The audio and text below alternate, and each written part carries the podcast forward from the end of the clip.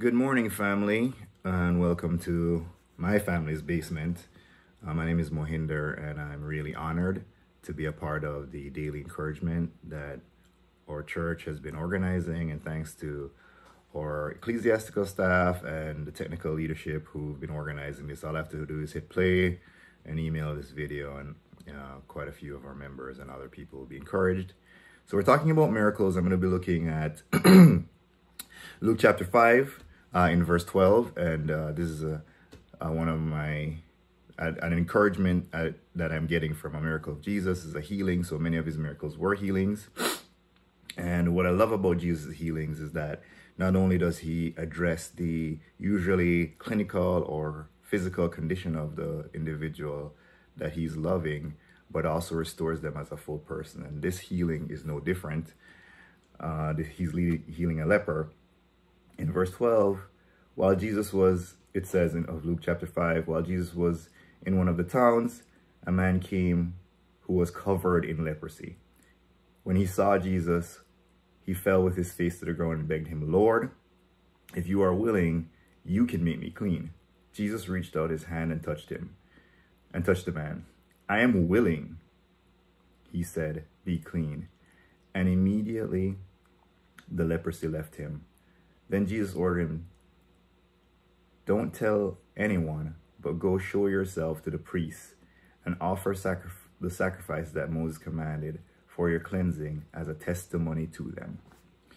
Now, I believe even the most astute Bible scholar would struggle to fully appreciate the gravity of what Jesus was doing. Now, surely with modern medicine, we can understand that a lot of degrees or modern doctors or, or somewhat like healers that could possibly have addressed a skin condition like this man had. And it was obviously quite acute uh, because it says that it covered his entire body. And this would have been horrific sores. There were rules uh, in the Jewish community in the first century and beyond that Moses established that would have said that these would have been raw sores with boils and it would have been really bad. So not only with this so therefore no testing was needed right? This person definitely had a condition of some sort and it would be bad enough that a priest or someone else would have rendered him unclean.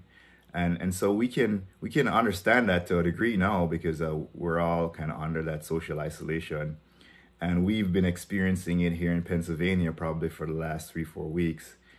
Uh, this gentleman would have probably have been experiencing not just the physical inconvenience or symptoms of his illness, which could have been itching, pain, who knows, loss of limbs, uh, but he would have also uh, experienced uh, the social isolation. And not just the social isolation, but the shame of, of knowing uh, that he couldn't participate in even, there's no internet, uh, many aspects of his life that he would have valued, especially the, the ritual um, community aspect and especially the religion, which is such a part of Jewish community, uh, he would have been excluded from.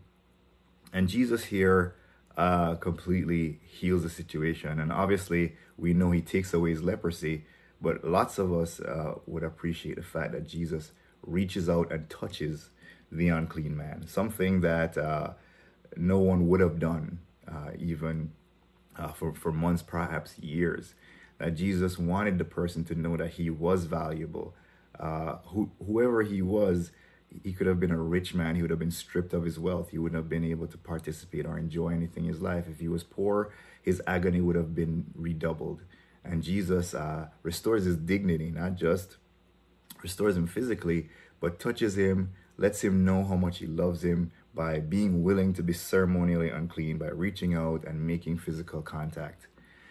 And I'll wrap up. You know, Jesus continues just with this idea of restoring the whole person, or not just the idea, his intent, his always intent, not just to heal us and make us whole in this life, but to set us up uh, for restoring our time with God, our relationship with God, uh, by asking him to go show himself to the priest. And this wasn't Jesus kind of trying to make sure he checked the boxes or dealt with some bureaucracy or, you know, broke quarantine. It was him uh, reminding the man that probably who was uh, so much in joy, not to just go running uh, back into the towns, but rather to show himself to the priest so they could declare him safe to the rest of the community so that this man could have received the honor and the ceremony that went along with it.